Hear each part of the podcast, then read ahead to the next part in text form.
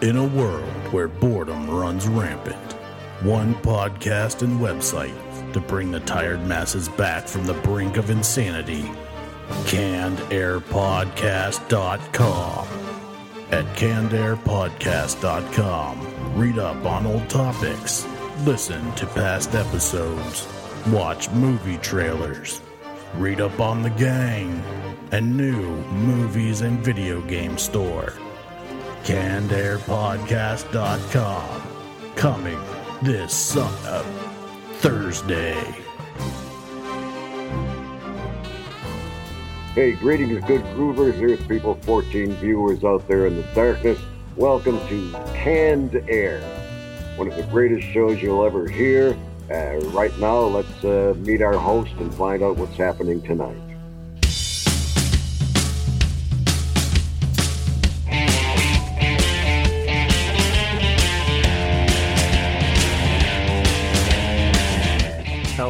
Everyone, and welcome back to a, the second part of our very special episode of Canned Air, a tribute to comics and pop culture. I am Jeremy Colley. My name's Jack Doherty, and I like to party. Wow. I don't know what to say after that, Jack. Well, you can't say you like to party.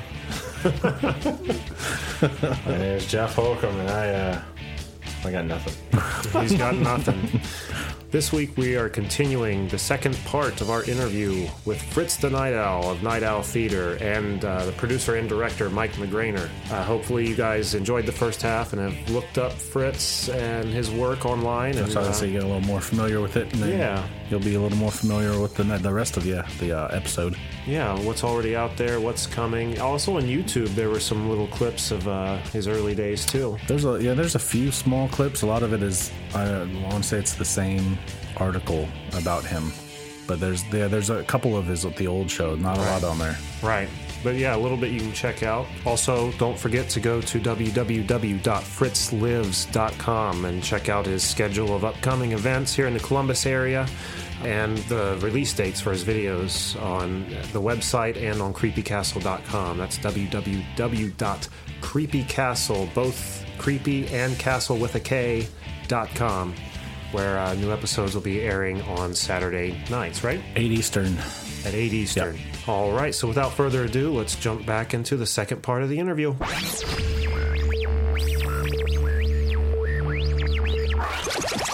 All right, we're going to jump a little bit away from comics. Um, how did Mike you first start getting into filmmaking?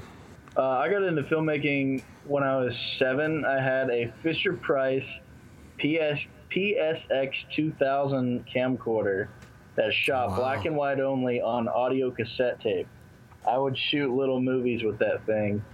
And I just knew when I was five, I wanted to be an actor. And I always wanted to be an actor. When I was seven and I started shooting with the camera, I realized that I no longer want to be an actor. I want to be the guy that that controls what you see on the screen. Sure. Pretty much like, you know.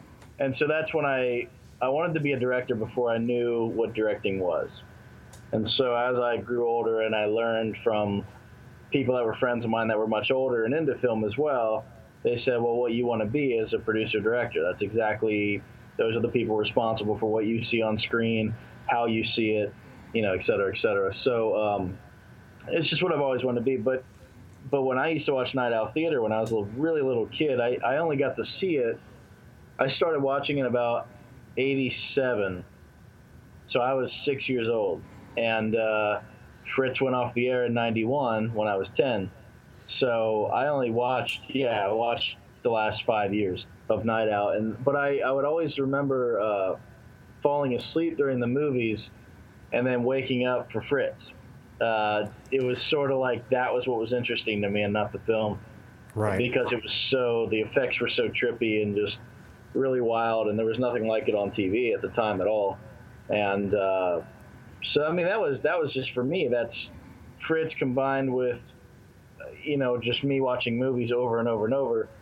Um, I just knew I loved film. And I mean for me like watching a film you know I'd always buy movies and my relatives and everybody would be like why do you buy films? Like you'll see them you'll go to the movies and see them or you'll watch you'll rent them from the store but why do you want to see why do you want to continue to watch them again? And i said well that's it to me, it's studying it. It's just watching it over and over and over.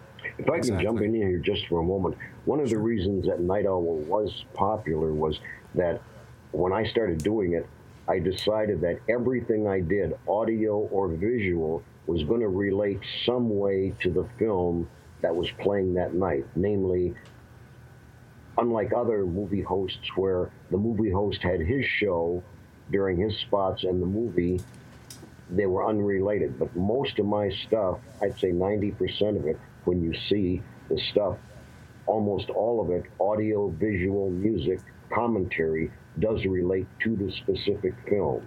You, Sure. And, and that's one of the things why I think it was kind of popular because I, I would. It, it- sometimes I'd make fun of it. Sometimes uh, if I had a movie like, say, Diary of Anna Frank, there's no laughs in that, but I would talk about what it was like in those days of Anna Frank and what the book was she wrote and give them like well like a Night Owl now we do a lot of uh, we'll make some jokes but we'll also give them facts about the movie how it was produced where it was shot what some of the problems were who liked who et cetera et cetera et cetera now I turn you back to Mike No, yeah, absolutely. I mean, and that's and this is no disrespect to any other hosts out there or anything, but for me, you know, there are several hosts who it's like almost like skit humor, like an ongoing skit throughout, or they're in a crypt or a coffin or in a basement, but they're always on a set. Even Elvira, which was the only other host I watched as a kid uh, on MTV, was always on a couch in a creepy lair, and I, I loved it. But what Fritz did was you know, his whole the character of Fritz the Night Owl being from Zontar and all these like things is that he can just kind of warp in and out of the films and the world of that film, and and that was unlike anything you see, and so uh, it just really stood out to me, not just because I happened to live in Columbus where he was on, but just because like, you know, watching several hosts over the years. Um, there was Up All Night with Rhonda Shear on USA Network. There was Joe Bob's Monster Vision on TNT. You know, I watched all those too in Gilbert later years. Yeah, Gilbert Gottfried did Up All Night. It was Rhonda Shear. Really? Yeah, it was Gilbert Gottfried. Because I remember remember. I remember Gilbert Gottfried hosted. Uh, like I liked him he was oh, he's well, great. I yeah. Oh, he's still great. still but uh, great yeah but he hosted the Toxic Avenger marathon all night on USA, and that, I remember first seeing it that way. And uh, you know, so so the movies, I guess the more uh, late '80s, early '90s hosted shows, I like the movies more. I didn't get into classic films till later in life. Um, I could never appreciate them the way I do now. It was sort of I'd sit down to watch it, and and if it was black and white or something, I'd be like, oh. Yeah, you know, it's like Yeah. and then and then nowadays I'm like, what the hell was I thinking? It's so much better. What you know, half those movies are so much better than the ones today. But um, but yeah, I've just always had this love for the '80s. So I think like that combined with watching Fritz and and renting movies over and over, uh, I was always partial to horror because I was terrified of them as a kid. Yet my cousins kind of got me into it. And I actually blame Michael Jackson. Uh, Thriller scared the hell out of me Oh yeah. it was one of the things that I I couldn't but I couldn't stop watching it. And every time I was like, I'm gonna keep my eyes open this time. And sure enough, be peeking out, you know, at my grandmother's place, peeking out from the kitchen uh, until my cousin and I pretty much started learning the dance moves and made it fun. So we'd like do the dance moves, and the family would crack up, and that was the only way I could like watch it all the way through um, because you you know took took what you were afraid of and made it fun, and that's how I conquered roller coasters and everything else like that. So, so with Night Owl though, as far as you know, I shot music videos. Uh, right out of high school, I was touring with bands and shooting music videos, and uh, did that for quite a while. In 2005, I made my first film, and it was called The Funny Man, and the lead actor. Uh, it was a drama though, because I, I I like directing dramas. I love horror, but I'll probably never make a horror film. Um, it's just too easy to screw up. I mean, when when horror is bad, it's really bad. Unwatchable. But, Sometimes bad movies are good. uh, I don't know. Like for example, Sci-Fi Channel. I can't. I can't watch anything on Sci-Fi. no, nothing. I mean, everyone this Sharknado kick that was going on. I'm like, Oh, yeah. I just can't have fun with it. It's horrible. Uh, Yeah, that's not a good like, example. I think part two just came out. What's that? I think Sharknado 2 just came out this weekend or something like that. Oh, of course it did. People keep watching. No, but uh, but yeah. So I think uh, you know, but but it was a drama, and um, we sent it around to festivals and everything, and and the biggest the biggest it got to was it played at Disneyland, and so we flew out to Disneyland and Oh wow. to see the film, and it was just cool to have the like the first film I ever did like show at Disneyland. So it was kind of like a a fun thing. And then literally like they said, what you know, what's your next project that you want to do now that this has kind of gone through the festival circuit and everything? And I said, I want to do a documentary on Fritz the Night Owl. And I was like, that's just like something I always wanted to do. And uh, so I started that. I started kind of research, found out he lived in Columbus. Uh, had uh, my producer Dino Tripodis, um, who's a morning show host here in Columbus, had him sort of like link me to Fritz, like with the number and everything. And so Fritz called me and said, you know, let's meet. And so I mean, we talked about it for a while, but that was the initial thing that Fritz kind of turned, or not turned down, but didn't really want to do. Is he said, you know, a documentary or a biopic or something like that. There's always controversy. There's some sort of like drug habit or some big thing, but for Fritz, there's none of that. He never, you know, he, Right. Boring. I was a boring character. yeah, he, he never he never he never slept with the wrong woman and got beat up that I know of. Uh, never never had the drug habit, never had the you know, so there was no controversy. But but he was afraid of that because when you take any kind of controversy out or anything, especially in the days of reality shows now, where people feed off of that, uh, when you take that out, is it is there still an interesting story? And for me, as a fan, I said yes, and I mean it's it's got to be. So we kind of started the documentary, but it never hit me that we could do Night Owl Theater. And the Right. whole reason I was making the documentary was to bring attention back toward this guy, have people intrigued by it, and get it popular enough to where hopefully Channel 10 would say, "Oh my God, let's do Night Owl Theater again." And so, not even thinking we could do it ourselves until when Fritz's uh, jazz show ended in 2010, because the station just went from a jazz channel to light hits of the 70s and 80s, so Fritz was no longer needed. Um, that was the first time where really there would have been a career break in the Night Owl's career. So Fritz and I put our heads together, and he had read in Horror Hound magazine that there were these horror hosts on the internet, and so we were like, well, let's do an internet show. And then the movie theater thing just kind of came about because I started announcing the internet series is coming back, or Night Owl Theater is coming back as an internet series. And a local movie theater got word of it. They happened to be Fritz's, the Fritz fans, and contacted me and said, "Would you like to do it in a movie theater?" And that's when I was like, "Well, yeah." And so when I asked Fritz, Sure. he said, "You know," Fritz said no, and had a had a damn good reason. He said, "You know, when you're watching Night Owl Theater back in the day, you're either on a date." Or you're snuggled up in the living room. You're you're in your PJs, drinking pop and eating Cheetos. The point is, like it's it's like an intimate setting. It's you and the television Right. and that's your connection. Will that same thing happen when you have a theater full of 300 people? And that's that was a damn good question. And uh, I felt in my heart that yes, it'll still work, but that was also me just wanting him to say yes. so in Sure. a way, it was like yes, it'll work, Fritz. But I was worried sick because it's like, what if it doesn't? And he was right. right. Exactly. Well, I you was know, I was I was right in the effect that the original Night Owl Theater had a Fritz on camera open, then there would be a there would be two breaks that were voiceover breaks. On screen, you would just see a cartoon owl, maybe a cartoon owl putting the cat out for the night or making a sandwich, and I would have the jazz background and I would talk, and that would be just over a 35 millimeter slide.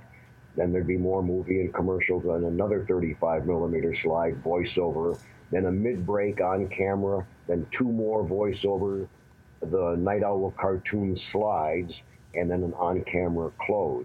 And we found out that the first couple of movies we did, the voiceover slide things sort of did get lost.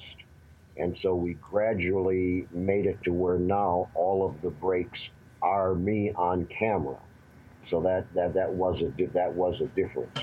Where Yeah. that that voiceover slide worked if it was you and your girlfriend watching at home, Right. or you and Right. your older brother or your buddy watching at home. So there was the two of you and the television and my voice in that slide, and that worked. That worked, as I say, for the for the home version. But in the theater, it really did get lost. And one important thing about that um, is that for me, as a fan of the show, I'm very OCD about. I wanted to keep it exactly the same format, which means Exactly. that Fritz was only seen three times an episode. So I wanted him to only be seen three times an episode. So I mean, the first three episodes we did, which was Night of the Living Dead, Plan 9 from Outer Space, and Santa Claus Conquers the Martians, those were the exact format of the Channel 10 show. Now, the problem with it was I started getting emails from fans saying, We want more Fritz. Why is he only on screen three times? And that's when I was just like, Well, crap. you know? Sure, sure. But, but it makes perfect sense. But um, so back in the day when the fans pretty much would send letters to him as Fritz the Night Owl, and the, it, the Fritz the Night Owl is sort of created by fans. In this respect, the fans also kind of molded the show into Fritz being on screen more, taking what they're saying and you know giving them what they want. And now the show is like with our current season, which is only in movie theaters uh, due to the right to the films because they're much bigger films than what we were doing. Um, the show is now, I think, better than we've ever been, and I think the reason is Fritz is on camera every time, and also the movies are better, and it the and in a way we took a step back and looked at it, and it's like it's really almost a different show than Right. the Channel 10 show. Like it, it's still him, it's, and he's hosting, but uh, everything is just you know It's evolved a little format-wise- bit. Yeah, the only thing that ties this show at all, I think, to the original show is there are still seven breaks, and that's the thing is that and that's the OCD I can never get out of my mind is like I never want to leave that there's seven, but yet I'm pushing for five. and Fritz is pushing for five. He wants to be, you know, he's, he's getting up there. So he's getting up there, but uh, it's one of those things where you know, because starting next year in January, we're only going to be doing six new ones a year. And every, but the good thing about this is we have done enough new episodes since July of of uh, of 13 to basically we, we want to show them again. Because I mean you know we opened with Jaws, which was a hell of an episode, but we put so much time into these breaks that we shoot and everything that it's sort of like it was showing them once and then them going away, not being available on DVD, not being allowed to put them online. You know, it's a really kind of disheartening thing because you we, we, we want people to see them. We want them to live on. And that's the greatest thing about the show we're doing now is that whenever we choose to stop it, these episodes will always be popular due to the fact that these movies will always resonate. And so, um, so I, th- I think I think we made the right move. Uh, but I definitely think the fans, uh, and Fritz is gonna laugh at me for this, but I definitely think the fans want to see more of Fritz, and that if we did bring it down to five breaks, they would notice. That's me pressuring him right now live. So We'll just see if the if the if the, if the body is up to it. It'll be it'll stay the same. Now, my girlfriend and I went and checked out the Friday the 13th uh, airing of Friday the 13th in June. Nice. And just the name Fritz being on the screen caused an uproar of applause and uh, even people standing up out of their seats. It's it's amazing to see that. Uh, what I was getting at is social media, uh, the impact it's had on Night Owl Theater since you guys have come back. I mean, obviously you didn't have anything like that during its original run, and you've said a little bit about how people's feedback has shaped the show into what it is now. How much of an impact has, say, like Twitter, uh, Facebook, just the internet in general, been on the show? I, I truly, I truly believe that that is the um, that is the reason the show is a success, and and being able to let people know that we're still doing the show, and that and that more importantly, Fritz is back. And one thing that continues to this day is every week on Facebook we'll get new likes and new followers. Uh, Fritz alone has over six thousand likes on his page. We have uh, almost 1,500 for the show, Wow. and, and it's one of the, it's one of these things where it's like every week I'll get somebody going, "Oh, I remember him," or "Oh, I used to watch Fritz," and they have no idea we're doing this, even though we've. I mean, every media outlet in Columbus has advertised this. We've done national conventions. We've uh, been mentioned uh, on sites like FearNet and everything else, and it's Wow. just. But it's funny that um, no matter what you do to get the word out, there's always people that did not see that word. And so I think Sure. social media is so important for that reason of like it, it alerts people we're still here. And I mean, we have people coming. There's a guy that drove his motorcycle from Atlanta, Georgia, straight to the show to get an autograph and go right back to Atlanta the same night. Wow. And on, the, oth- on the other hand, there are still people who ask, I didn't know he was still alive. Then there's that. How's that make you feel, Fritz? Well, I, I tell people I'm an icon like the Ohio Pen, except they haven't torn me down yet.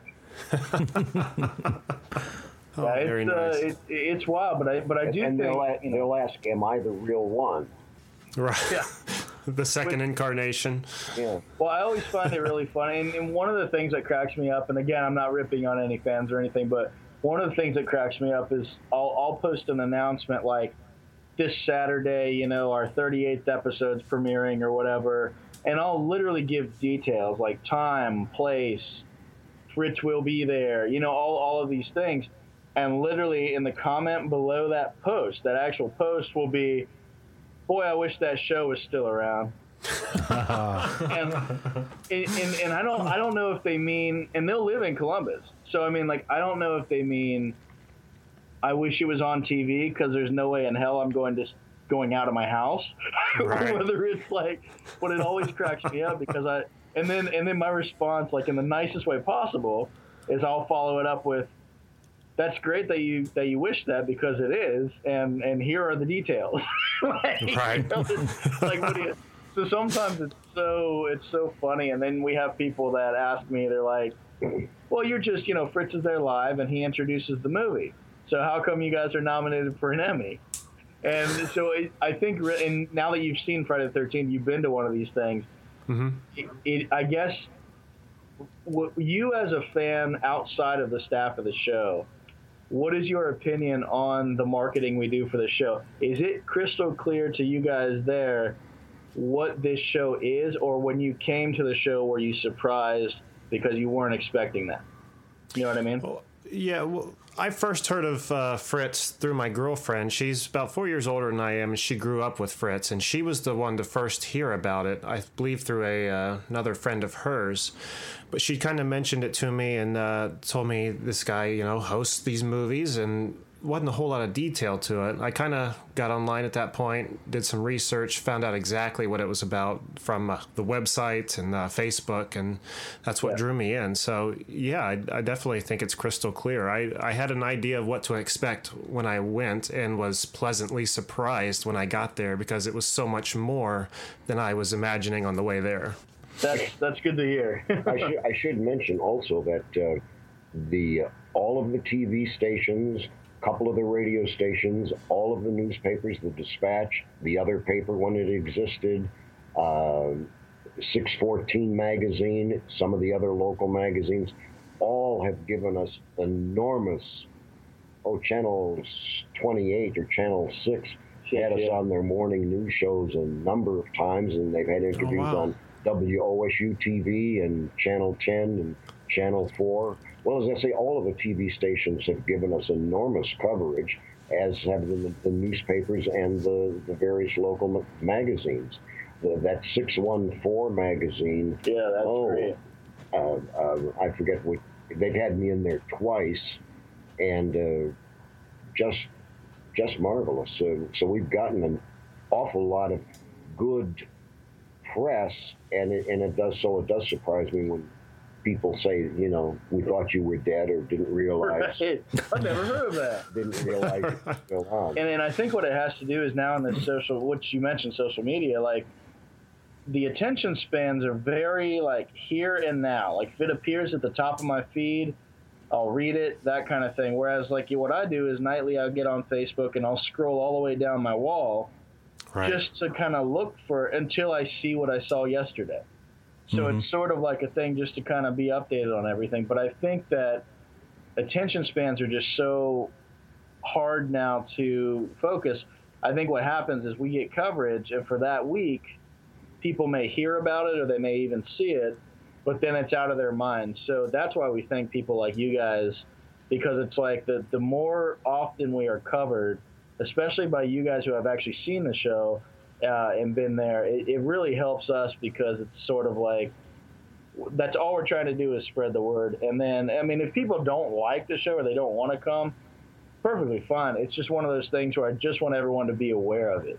And Exactly. that's the, uh, you know, that you have the option to come relive kind of what times were. But the show is in no mean, it's by no means, I don't believe the show is modernized. However, I don't feel that it's dated. I feel that we've, I feel that this version of the show is, is like, 21st century. yeah, if Fritz would have never left the airwaves in '91, what would the show be had it still been on today? It That's was, it was- yeah, yeah, yeah. that's pretty much like what I what my focus was to try to do it. Well, I think well, I think one of the one of the things that was proof that we're doing things right is winning the Emmy uh, last year.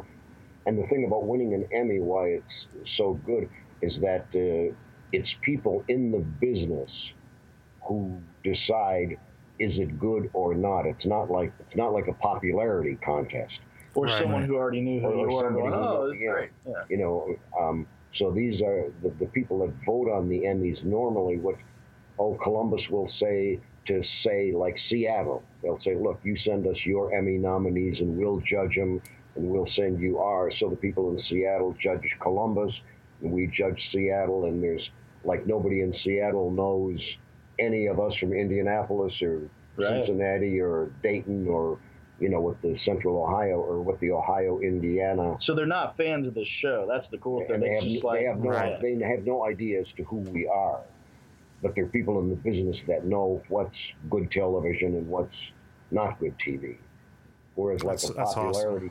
Popularity a popularity contest is uh, how big is your family and how many friends do you have? Yeah, exactly. Yeah. So it's it's cool. I mean, I mean, this is my childhood dream of you know having a pretend TV station and being able to entertain people that show up, and it's just kind of it.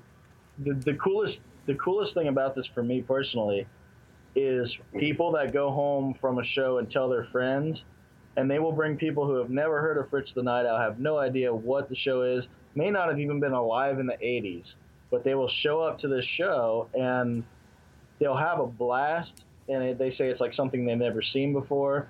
And that's the cool thing is when people not only liked it, but went home and said, "You got to come with me next month."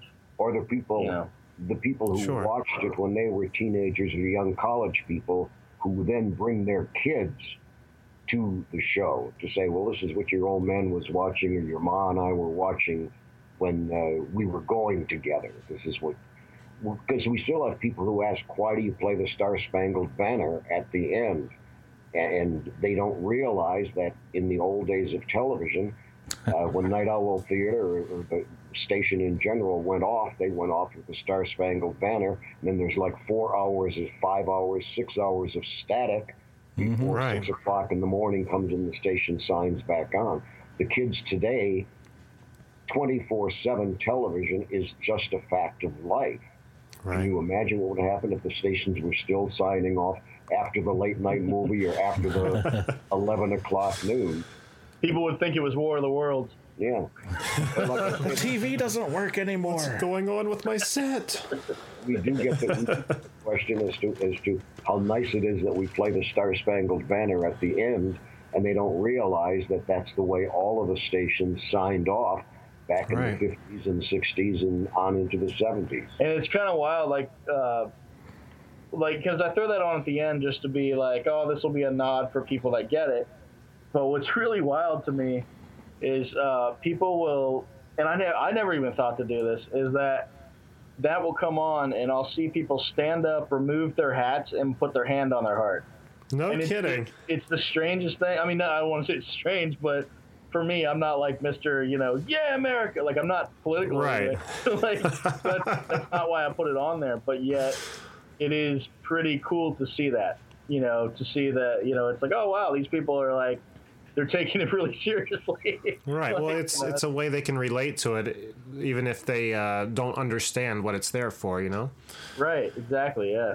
And we do mention from time to time that this is what it was like to watch a movie on commercial television back in 1968 or 1974, because uh, that is where you have the host and then the movie and then the host with commercials and then more movie and then the host with commercials, more movie, and uh, they're just not used to having. Uh, movie hosts are practically non-existent now Yeah. and um, it- so it, it is um, a, diff- a different format. But it is like television was in the old days when you had to stand up and walk to the television set and manually change the channel oh, or adjust the rabbit ears or adjust the focus or the fine tuning or the color. What was it? Contrast was one of them. Contrast. Yeah. Contrast and horizontal and vertical. Horizontal, yeah.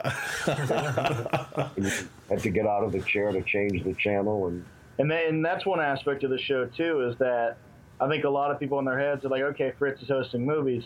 The the two things that I always want to stress, but I don't think people pick up on until they actually come, is that well, one, he's not doing it live. It's it's actually like it's just like the old show where like he is on the screen as part of the episode. Two, the fact that he's on more often than just here's this movie, here you go. So the Sure. screening, the, so it actually has commercial breaks. So it's not like Fritz on cable; it's commercial breaks Fritz on network TV, which is why we created the Channel Z, which is my fake uh, TV station that I created as to be the network that this is on. Um, Okay, I saw that. I wasn't sure if that was real or not, but yeah, you just made that up. That's the name of your Well, station. it- it's it's totally it's totally fake. WNTL is W because all the stations start with that. NTL is Never the Luck, which is the production company that is the executive producer, the guy, the money guy for our show. That's his company. So Okay. when I made when I made up the call letters, that's his shout out is NTL. So WNTL Channel Z, and Channel Z comes from like the old 50s B movies. Uh, you know, what's happening on Channel Z, or let's turn into, you know, and like Rob Zombie even has a song called "What Lurks on Channel Z." It's it's it's always, it, for me, Channel Z has always been the thing in my head that's like, you know, that just sounds like an old TV station. Right, and, and, and it ties in with the. occasionally I would reference the fact that I came from the planet Zontar. Right, Z for Zontar. Z For Yeah. Zontar. So- Oh, I see. Very clever. Yeah, I mean, I mean that's that's our in joke that most people, you know, and we used to be like the shows for the first two seasons. The show used to start with our executive producer's voice saying, "You're watching Channel Z. Night Owl Theater is next," and I'd have him come in on the bumpers when we returned from commercials saying, "And now return to Night Owl Theater," and it's literally like you know set up that way. Whereas with the new season, I kept the Z as a holdover that I just I always I never want to drop the Z, but instead of saying WNTL, the Z kind of comes out of space as a tribute to uh, the HBO logo I grew up with and love so much, and uh, and then just feature presentation. So, yeah. Very cool. Getting the insider story. Yeah. A new episode of uh, Night Owl Theater. What's the process to getting that made? How long does it take to get an episode ready to be put in the theater? That's a good question. Uh, I'm gonna I'm gonna answer this as a how long would it take if we didn't have days where we just didn't work? And, and I guess what I mean by that is like well, I'll choose movies ahead of time. Like Fritz, the, the coolest thing about this show for me is I'm geeking out to be even working with Fritz to this day, but I'm really geeking out of the fact that he loves hosting and lets me pick the films. Which is, as a fan, my God, like to see my childhood hero hosting movies I love, just that it's like I won the lottery. It just doesn't come with millions of dollars. but uh, Something So- better. so, so I'll pick a film and I'll put breaks in it where the commercials are going to go. Usually, I take the runtime of the film, I divide it by six, uh, and I look for a spot to go to break around that interval time, to where it doesn't just cut out, but actually like goes to break at a time where it's fitting for a commercial, so you're not like in mid scene or mid dialogue. And I'll put 30 seconds of black where the commercials are going to be, um, and then I'll give that to Fritz, who will watch it and know where we're going to commercial, so he can kind of do his trivia and make his notes. Well, this current season we have uh, a team, like a writing team, of three people that we meet and we watch this version of the film where I'll put the blackouts in. And as we sit around as a team and watch the film, we'll pause it during the blackouts and I'll say, uh, Did anyone see anything that we could do with Fritz in that last section of the movie? Because a lot of times we try to give you the break, Fritz being in some kind of scene that you just saw within the last 20 minutes. So it sort of feels like he's with you in this current part of the movie, but instead of interrupting the film, he separately does his segments. We have a really big rule with we never want to step on the film. We don't want to mystery science theater it. We don't want to alter it in any way. We want you to see the true uncut film, but we'll do our thing when we go to break. And so that's the. Uh, so we'll discuss kind of well, Fritz could pop out of this guy, or he could come up behind this couch, or he can you know, float out of this flower pot. So, it, so what we'll do is we'll decide like, okay, this is what we want Fritz to do, and then uh, we'll do that for an entire film. So we'll come up with all seven breaks, and then we'll assign a writer, somebody who's super enthusiastic about this particular movie, knows a lot about it, and wants it. Once we assign the writer, he goes and takes about a week to write the script for Fritz. Now, when I say write a script for Fritz, it may as well just be bullet points.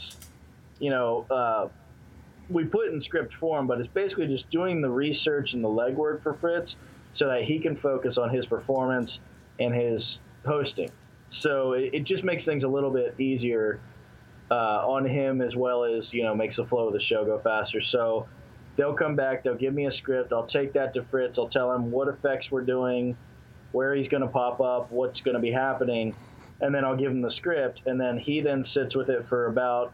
He could do it in as quick as three days, but he'll sit with it. I like him sit with it for about a week and kind of watch the film on his own, alter the script however way he needs to to make it more Fritz-like. Even though we, we, we sort of know the things he likes to say and the way he says them, but I always like him to sort of like I tell him, you know, don't be married to any of these.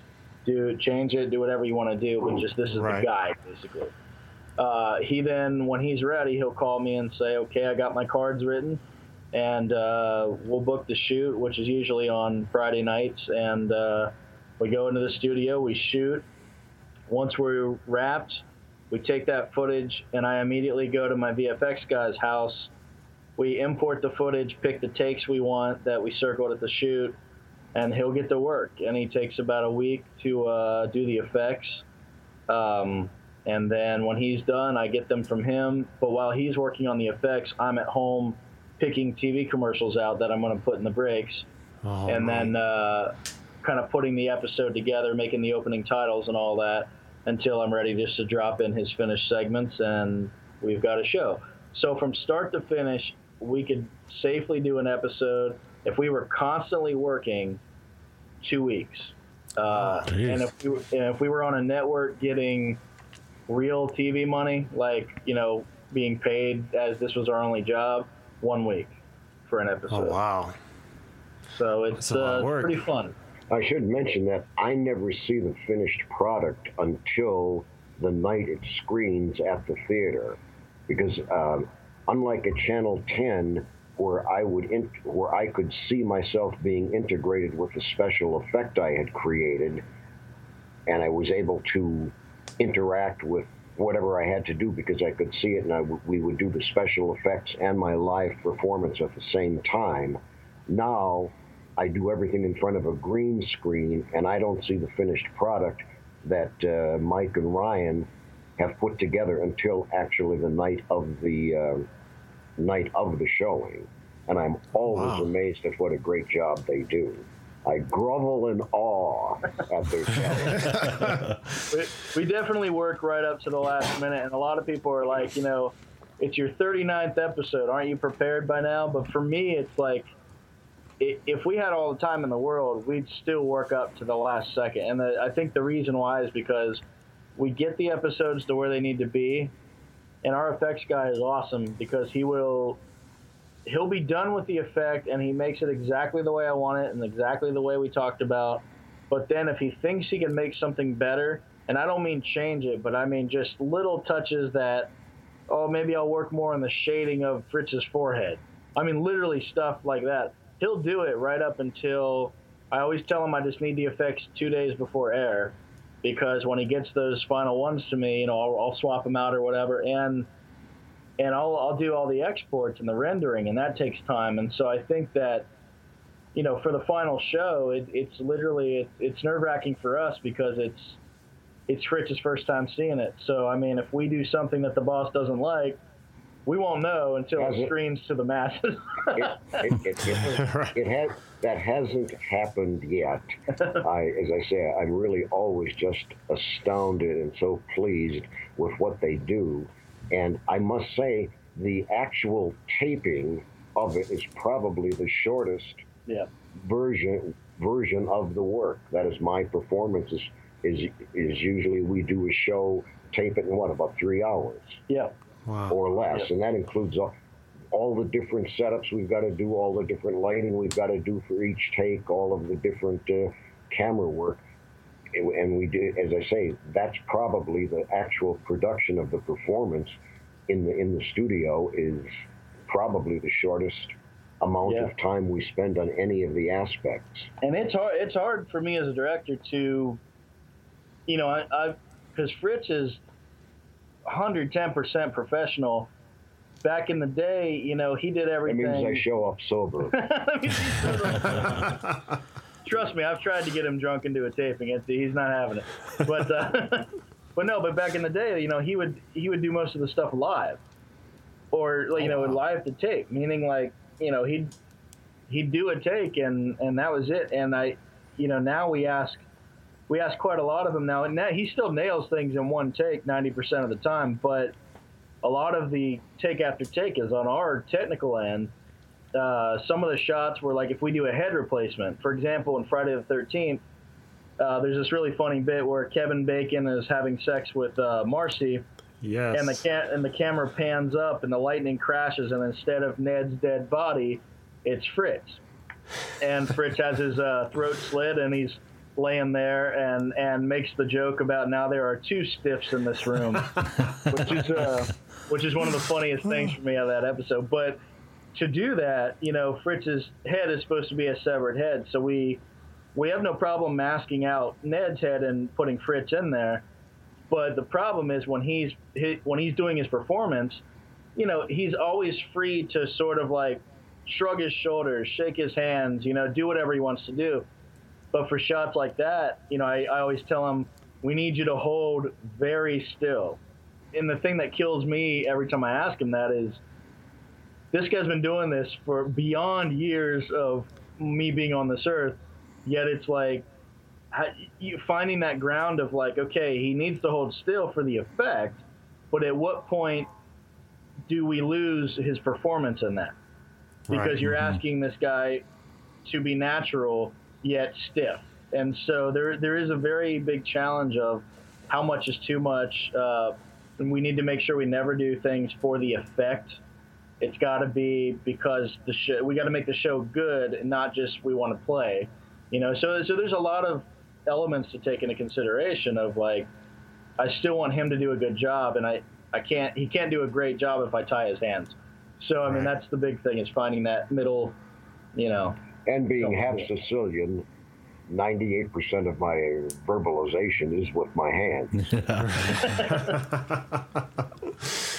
It's awesome to see that uh, Fritz, you actually trust Mike to put it in the theater without seeing it first. I mean, it just shows you guys have a great working relationship, and the work you guys make together is fantastic.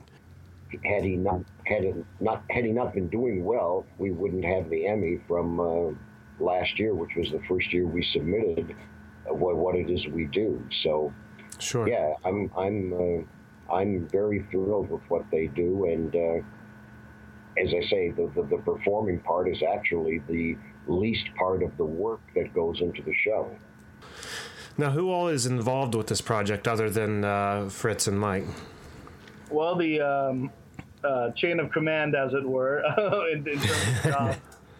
um, basically, uh, Fritz and I are the creators of this version of the show, um, and and we our executive producer Dino Tripodis is actually he's at the top because he's the money guy, and if we uh, lose money, we're losing his money. So he's a good man, and we don't want to do that to him. And he's always been a very dear friend of mine for years. So um, so he kind of but he, he does not dictate at all. Like literally, we have full control because of the fact that he's just happy that after four years it's still alive.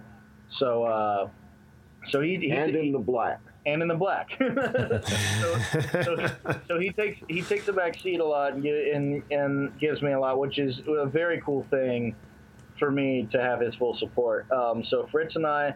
Uh, and then just under me would be Ryan Blaza, who is our VF. He, I mean, he does all the VFX, so he's with me during the planning, and and him and I work.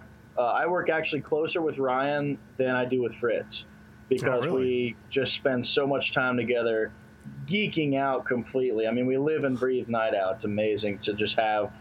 I always say that we're like kids in the treehouse. We're like the Monster Squad, kind of putting this stuff together, and it's it's just uh, been a been a real pleasure. So then we have Gil Whitney, uh, who shoots every shoot. So he shoots Fritz against Green. He lights the shots for us. We give him the footage ahead of time, and we say. And Gil is also planning at the planning meetings. The whole team pretty much is, but Gil can look at a shot and say, okay, you want to have Fritz's severed head laying in that bed, and the lightning's crashing outside. How are we going to replicate this on set? Well, we'll give him the footage ahead of time so he can have about a week to kind of pre-light things and know exactly how to be set up when we get in there to, to the studio. Um, and then the rest of the guys on staff are just uh, Vidas Barsdukis, who is a writer. Um, he's also a writer on an internet series called Aiden Five, which has got uh, had some pretty good press. Um, but he is one of her writers. Mark A. Miller is another writer who is uh, an older gentleman that is a retired English teacher, and he also wrote the bios on Christopher Lee and Peter Cushing, and actually spent time with them at their homes. Oh, Um, Wow. So- two or three hard has two or three hardcover books out yeah, on on them on the Hammer Film things on the Hammer Film horror series along uh, along with the, the live interviews with Christopher Lee and uh, Peter Cushing. Yeah, so it's it's so Vidas is a younger guy, Mark's an older gentleman, and then I write as well. And so uh, between the three of us, we pretty much decide who's going to take what episode, and we all know how to write for Fritz. Oh, and then Rome Maynard. well, yeah, and and Rome Maynard is the the another guy who created the Night Owl logo, the newer one with the uh, the black the black and white kind of Batmanish looking logo. Yeah. Uh, Oh, yeah. And then there's the because the yellow logo, the one that looks like the yellow moon, that was created by Fritz uh, in 1988, and um, but Rome created like a version of that. That's the the slick, you know, white white logo.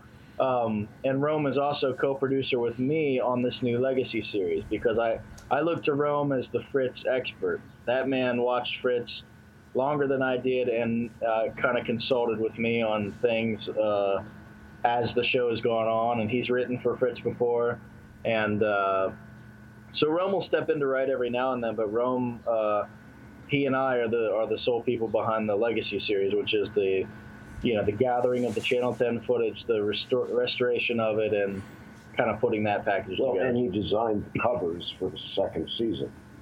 And he did. He, uh, yeah, in our second season, we kind of had a shout back to Dave Wagstaff, who was the Channel 10. guy, the Channel 10 guy that would do the original art cards that you'd see that Fritz would talk over during the breaks. And, Okay. uh, and so we kind of, Rome's always been a fan of his, and so Rome did like a, a shout back to that for the interstitials for season two. So it's, it's, uh, it's a nice team, about seven people, and, and every, everyone's doing it just for fun. I mean, this is something that For the love of it. it's for the love of it, and I can't tell you how. This isn't the first original team, but there are a lot of people. Um, that this is the team where I feel it's it's the powerhouse. Uh, everyone that's worked with us, uh, there were only a few other people before these guys, but uh, I mean, they, this team just feels like we're just all on the same page. We're finishing each other's sentences. I mean, it's it's pretty amazing.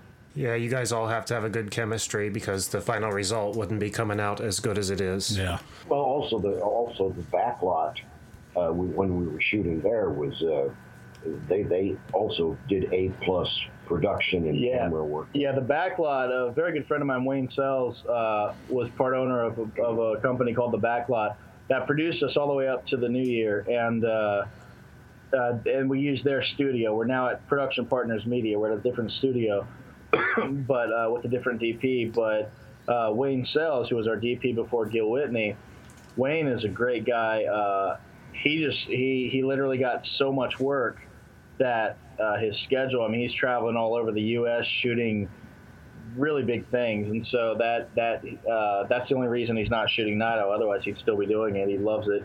Um, and then Howard Newstate, who shot one of our episodes in season one, is actually working with the Cedar Fair Company, Kings Island, Cedar Point, and all that. And he's in Oh, right. he's a, he's in charge of their. If you go to the park, there's something called Fun TV, and he's the head guy. He is in charge of that, and that's all over the U.S. at all the Cedar Fair parks. Uh, No all, he controls he controls the programming and everything right from Kings Island. So And who, Very was, the- who was the before Ryan was um, Um, before Ryan, Tobias Rediger, who uh, his company is called Rave Creates, and uh, he Rave is is incredible with their effects. So Ry- uh, Tobias actually did our effects all the way up into uh, through Halloween, and then starting with Back to the Future is when Ryan started. So Ryan just started last November, and uh, and Ryan's just. Tob- Tobias has a ton of talent, and he's very very busy. Ryan's more like me, where he just he's he has that talent, but he just looks for that. What can I do to you know? He just lives and breathes it, and he studies it and perfects it, and has the time to actually you know really get it to where it needs to be. So uh, it's just he's just incredible. So a lot of fun to have. him. Cool. So, for people outside the Columbus area who can't uh, drive down to Studio 35 and check out a showing, can you again tell them exactly how they can check out Night Owl Theater, where they can download the episodes or catch live streams? Absolutely. Our first two seasons, they can always watch. Um, they can download those on fritzlives.com, which is the site he said at the top of the program. Uh, Fritz Lives is where they can buy uh, posters from our current episodes, uh, created by Matt Harris, who is our artist, uh, who is just an incredible talent. Um, Yeah, and they are he- beautiful posters.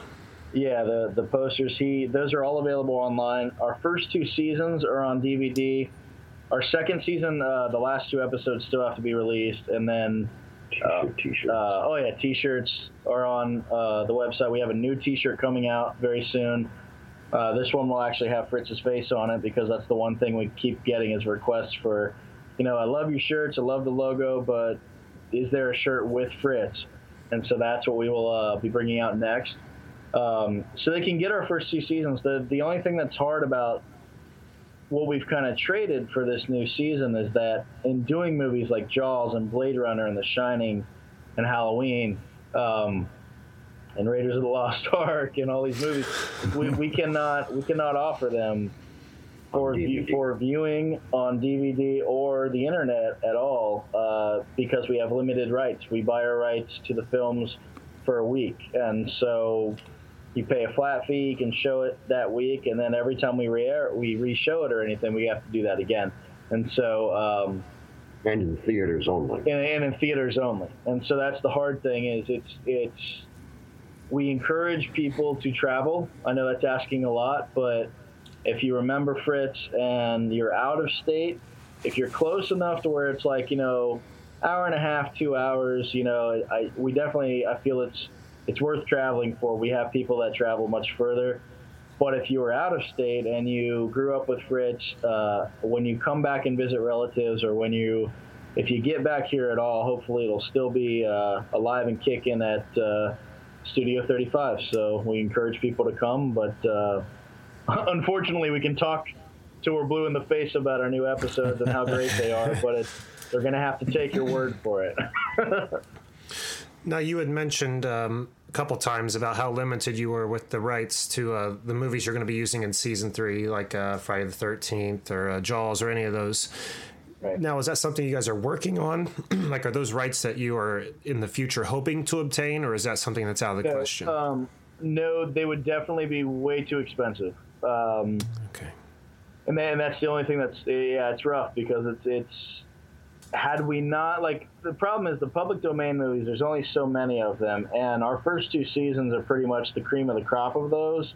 Right. If we were to do a third season of public domain, you're really scraping the bottom of the barrel at that point. and, uh, and this was sort of a decision that that I made that I was hoping everybody would follow, and that's the fact that in order for this show to continue, uh, you know, we, we would need to have better films uh, because it's just you, you know, it, it, was a trade off, but uh, we we now the good thing about our newest seasons, this could show anywhere in the U.S.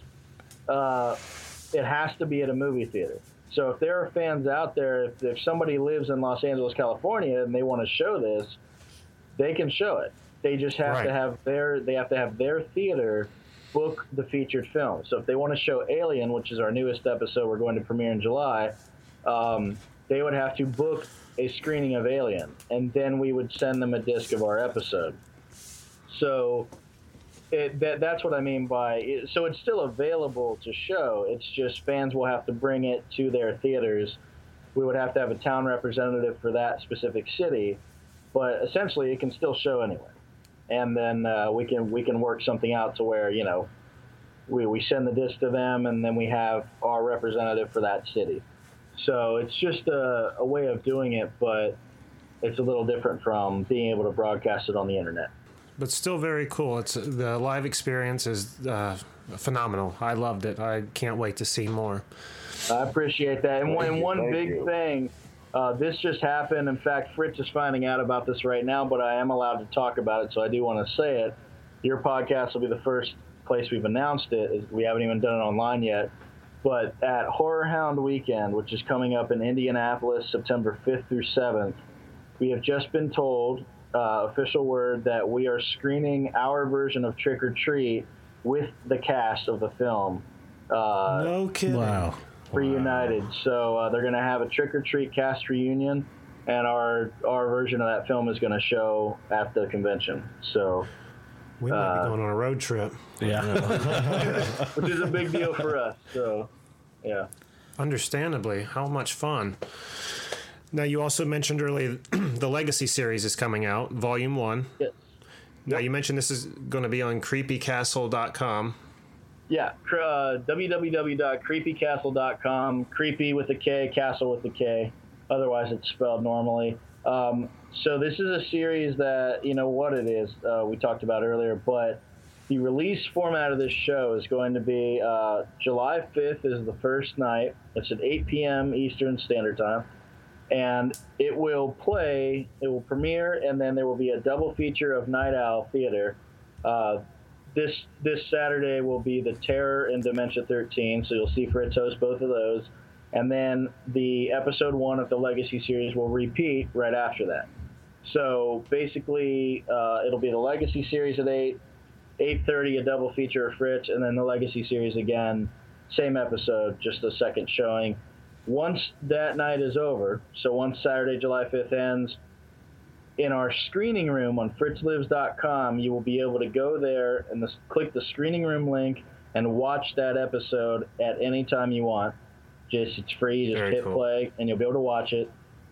The following Tuesday, which at this point would be July 6th, 7th, 8th, so July 8th, that episode will be available to download digitally from our digital download store. Then the following Saturday, episode two will premiere at 8 p.m. on Kreepy Kastle. No double feature afterward, but just basically the first of the month, you can always see a Night Owl double feature. But starting this Saturday, every Saturday night at 8 will be another episode of the Legacy series. So they'll premiere on Kreepy Kastle. The following Tuesday, they'll be in our digital store. And at the end of the month, after four episodes have run, there will be a DVD of those four episodes released, if that makes sense, if that's not too Yes. confusing.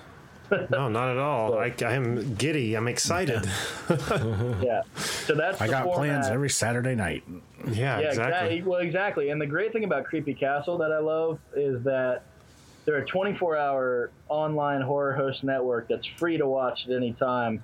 And the big thing about them is they have a chat window. Mm-hmm. They- some people like this, some people don't, but they have a chat window next to the screen when you're watching. That when you log in, you can comment and chat with people throughout the broadcast. So oh, it's Oh, really? very interactive because Fritz and I are always on there. The night they do our Night Owl double features, Fritz and I are in that chat room talking. So it's like the whole time we're kind of with you throughout and can answer questions or just joke about things or whatever people want to talk about. And it's a really neat experience. It kind of feels like we're all in in one giant clubhouse. Sure. I thought last night that I was going to be able to watch because I I thought I had my dates mixed up and I saw it was eight thirty, so I jumped on there, and they were talking about it. So I was talking to the I think the host of it, so he was not- giving yeah, the rundown of the same thing. Yeah, there's Jack and Dale. Jack and Dale are the two hosts, and both of them Yep. are really good guys. Uh, Dale's actually in Cleveland, Ohio, and Jack is in New Jersey. So the station's based out of New Jersey. Well, we're going to put up all the links and all the information on our website to link everyone your guys' direction so no one misses out. I appreciate you putting the links up and everything. The big, the big thing we want to direct people to is fritzlives.com because the greatest thing about Fritz Lives is they can also purchase tickets in advance to our screenings on that website. Oh, really? So, Yeah, I saw that last sold night, too. out. A lot of times we are sold out and people are turned away. Yeah, and a lot of times we do sell out and people are turned away. So if they buy tickets ahead of time, uh, they're on a list, a master list at the counter, and they get in regardless. And so if they're at the back of the line and it's a sellout, they know to allot that many seats for the people that are, you know, pre-orders or whatever. Uh, but the greatest thing about linking to that Fritz Live site is that from there they can click on the F and go to Facebook, the little Facebook logo, and Sure. go to our Twitter. They can go to get tickets for the show, to our online digital store, to our physical store, to our screening room, news updates. I mean that, and it wasn't always like that. We just revamped that site about a month or two ago, and it's now it's the ultimate night owl hub for everything. So yeah. Very cool. I want to take this opportunity to thank the both of you for joining us today. It's been surreal talking comics and Night Owl Theater with both of you. Thank you. Well, as, as Teri Garr said in Young Frankenstein, the feeling is mucho. Oh, Thank my you. recording equipment loves your voice, Fritz. I got to say. Okay. when you when you when you when you win the lottery, buy a radio and TV station, and I'll go to work for you. I will be sure to do that. Thanks again so much for being on the show, guys. No problem. Thank you. Thank you. Thank you. All right, and that was our interview with Fritz the Night Owl and Mike McGrainer. We hope you all really enjoyed this interview as much as we did. We had a blast. A Good time. Yeah, it really was. And, uh, you know, talking comics on top of uh, the show was an added uh, bonus. Had to have been four long boxes that he had. At least four long boxes that Fritz was talking about. Can you imagine being a fly on the wall while they're going through all those comics? How amazing it would be. Oh, here's Amazing Fantasies number 15. Too bad we didn't know him earlier. He could have donated them to us. All right, well, we want to take this opportunity to once again thank uh, Fritz, the Night Owl, and Mike McGrainer for joining us on these last two episodes. It's just been a blast. Remember, you can go to www.fritzlives.com and check out uh, his schedule of upcoming events in the Columbus area and even outside. He's going to be going to some cons, they, they mentioned. yeah, yep. They're doing a little bit more now. And you can jump over to our website, www.candairpodcast.com, where we're going to have links to uh, not only uh, fritzlives.com, but to Kreepy Kastle and any, about anything else Just, Fritz yeah, related. much we're going to have a to- way to get to it for you people. So, uh, We're so your hub to Fritz. we are your Fritz hub. Uh, did you guys have anything else? No, I'm good for this week. I'm good. Jeffrey, You're good? All right, so until next week, I am Jeremy Colley, Jack Doherty. Jeff Holcomb. and we'll see you guys next week. Thanks, guys. Thanks, guys.